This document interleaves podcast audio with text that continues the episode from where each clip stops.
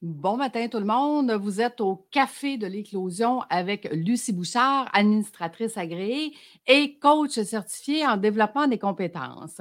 Écoutez, ce matin, euh, j'ai le goût de vous parler de la vente d'entreprise. Saviez-vous que quand vous voulez vendre votre entreprise, c'est l'acheteur qui paye la commission? Et oui, il y a des agents euh, qui s'occupent de vendre les entreprises qui sont spécialisés dans le domaine un petit peu comme les courtiers immobiliers. Euh, et c'est les vendeurs qui payent les commissions. Je parlais justement, euh, vous savez, je vous répète souvent que j'ai plusieurs personnes qui sont dans mes contacts à qui je réfère souvent, donc qui ont des produits et services à offrir aux entreprises. J'en ai plus de 200 en fait. Parce que quand on fait la négociation, des coûts euh, au niveau de l'entreprise. Je me sers de les petites entreprises du Québec qui, pour eux, ce client-là va être un gros client. Ils sont contents de les avoir dans leur, euh, clientèle. Et moi, ben, en échange, je leur demande d'avoir le meilleur prix et le meilleur service. Mais ce matin, euh, je parlais justement hier à un de mes, euh, de mes fournisseurs qui s'occupe de la vente d'entreprise et qui me disait, Lucie, actuellement, depuis un an, on a énormément d'acheteurs d'entreprises, mais on a très peu de vendeurs. Et je lui posais la question, pourquoi les gens ne veulent pas vendre leur entreprise? Et pourtant, les statistiques le disent depuis plusieurs années, ce qu'on vit au Québec actuellement, euh, à travers le monde, ça ne s'est jamais vécu. Il va y avoir un nombre euh, énorme d'entreprises qui va changer demain. On est en plein dans ces statistiques-là, dans le 15 ans, où est-ce que beaucoup, beaucoup d'entreprises allaient changer demain. Mais depuis la COVID, évidemment qu'il y a eu un, une genre de pause qui s'est fait. Les gens se sont questionnés à savoir est-ce que c'était le temps de vendre? Est-ce que je vais avoir la même valeur? La réponse, elle est oui. On ne se base pas sur les chiffres de l'année dernière pour aller voir la valeur d'une entreprise. On va regarder les chiffres précédents et les opportunités et les chiffres dans le futur qu'on pourrait avoir avec cette entreprise-là. Donc, est-ce que c'est le temps de vendre? La réponse, elle est oui. Maintenant que vous savez que ce n'est pas vous qui payez la commission, mais bel et bien l'acheteur, comment on devrait vendre? Écoutez, il existe beaucoup de gens actuellement qui disent euh, vendez votre entreprise. Puis, moi, je dis tout le temps que les gens ont une mentalité salariée. Mentalité salariée, même si on est entrepreneur, euh, je vous donne un exemple, c'est que j'arrive à la retraite, je vends mon entreprise, puis je vais vivre avec ce que j'ai mis de côté. Mais imaginez s'il y avait une autre possibilité. Parce que quand on vend notre entreprise, ça représente souvent une balance de vente. Donc, une balance de vente, c'est que l'acheteur va vous donner un montant au départ, puis va vous payer un montant pendant plusieurs années. Ces années-là peuvent varier, je vous dirais, généralement euh, de 5 à 10 ans. Donc, c'est stressant d'être à la retraite, de vendre notre entreprise, de savoir qu'on va être payé pendant cinq ans, mais de ne pas savoir qu'est-ce qui se passe dans l'entreprise pendant ce temps-là.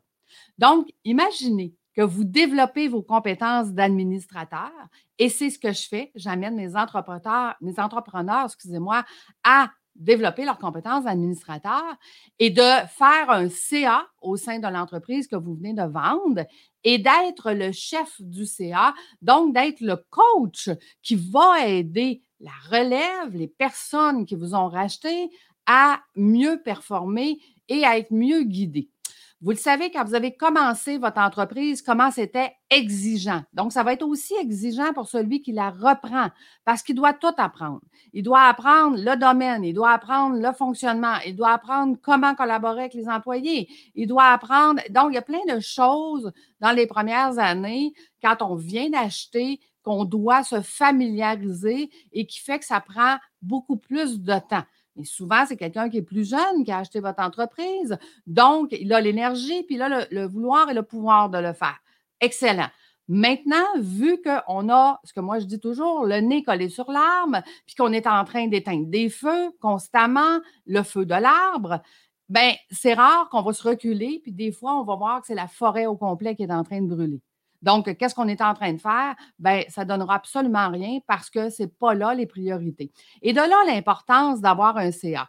Vous savez, mes entrepreneurs qui suivent mes formations, euh, parce qu'il y a deux parcours. Il y a un parcours de 13 semaines pour les petites entreprises qui veulent être ce que moi j'appelle des multipreneurs, donc avoir plusieurs entreprises. Puis j'ai un parcours pour les entreprises qui, justement, veulent euh, créer un CA au sein de l'organisation et de travailler sur les objectifs moyen-long terme et de venir mettre en place tout ce qu'un CA devrait faire.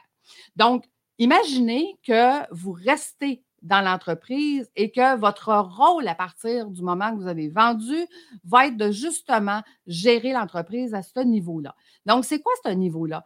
Euh, c'est quoi un CA? On me pose souvent la question, Lucie, on, a fait du bénévolat dans notre vie, on a fait partie de CA, d'OBNL, puis finalement, on ne sait pas trop. Parce que que ce soit nos BNL ou que ce soit, à moins qu'on soit dans une grande, grande entreprise, puis que les gens aient beaucoup d'expérience au niveau des CA, au niveau des comités administratifs, euh, je vous dirais que la majorité du temps, ce qui est fait dans les CA, ce n'est pas le rôle du CA. ce n'est pas exactement ce qu'il devrait faire, en fait. Parce qu'un CA, c'est souvent d'aller voir faire la gestion du risque.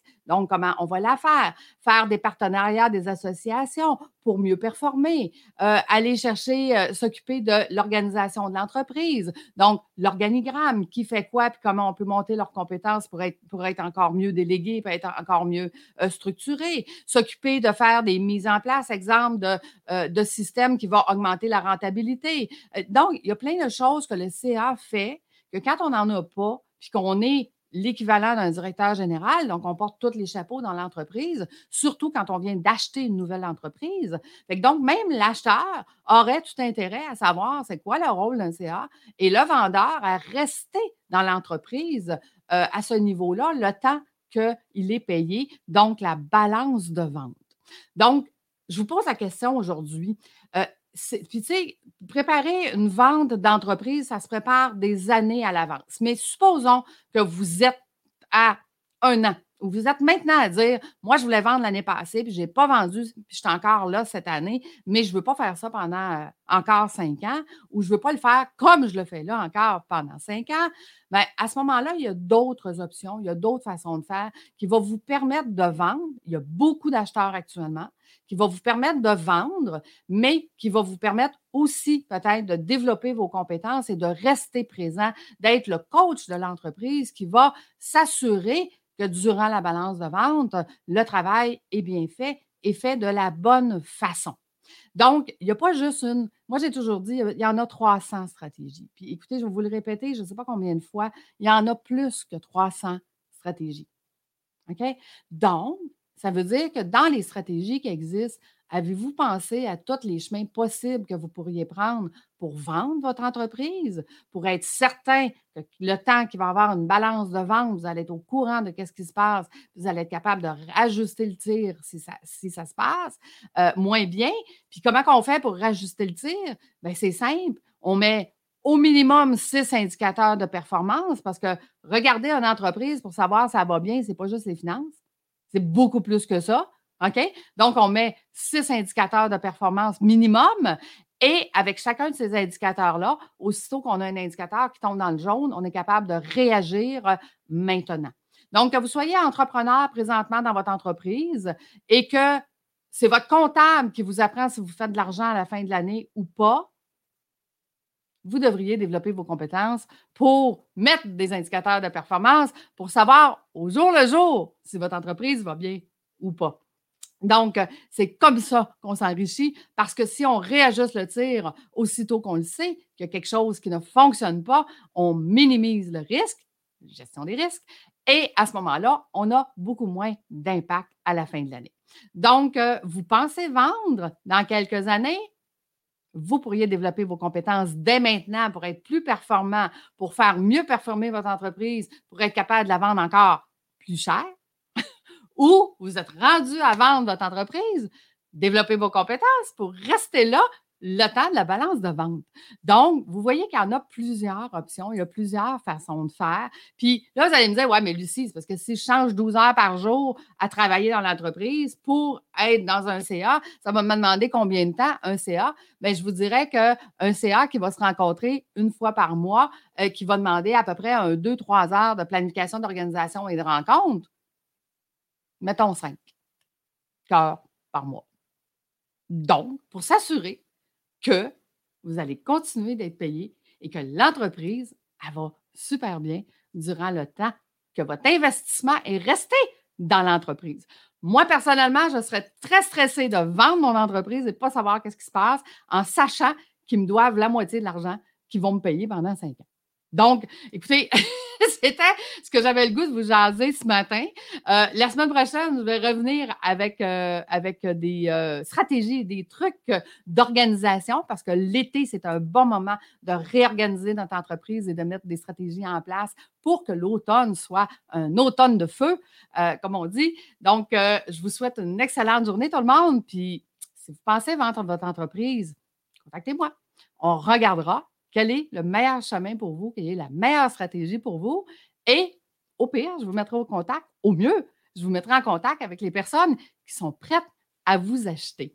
Donc, j'ai quelqu'un qui dit merveilleuse Lucie, je ne sais pas c'est qui, mais je vous remercie. Je vous souhaite une excellente journée tout le monde, puis euh, profitez euh, des vacances qui s'en viennent bientôt. Si vous êtes au ralenti ou vous allez complètement arrêter, euh, pour ma part, euh, dans les vacances de construction, évidemment, mon conjoint travaille dans la construction, donc je vais être en vacances, mais euh, je vais quand même être présente. Donc, ça se peut que je fasse des lives, peut-être pas à 7h30 le matin, mais ça se peut que je vous fasse des lives tout au long des vacances, juste pour venir vous dire un petit coucou, parce que pour moi, ce n'est pas du travail ce que je fais avec vous ce matin. Je m'amuse à vous transmettre euh, du développement de compétences, puisque c'est ce que je fais dans la vie. Je développe les compétences de mes entrepreneurs. Donc, bonne journée tout le monde. Merci d'avoir été là. Au revoir.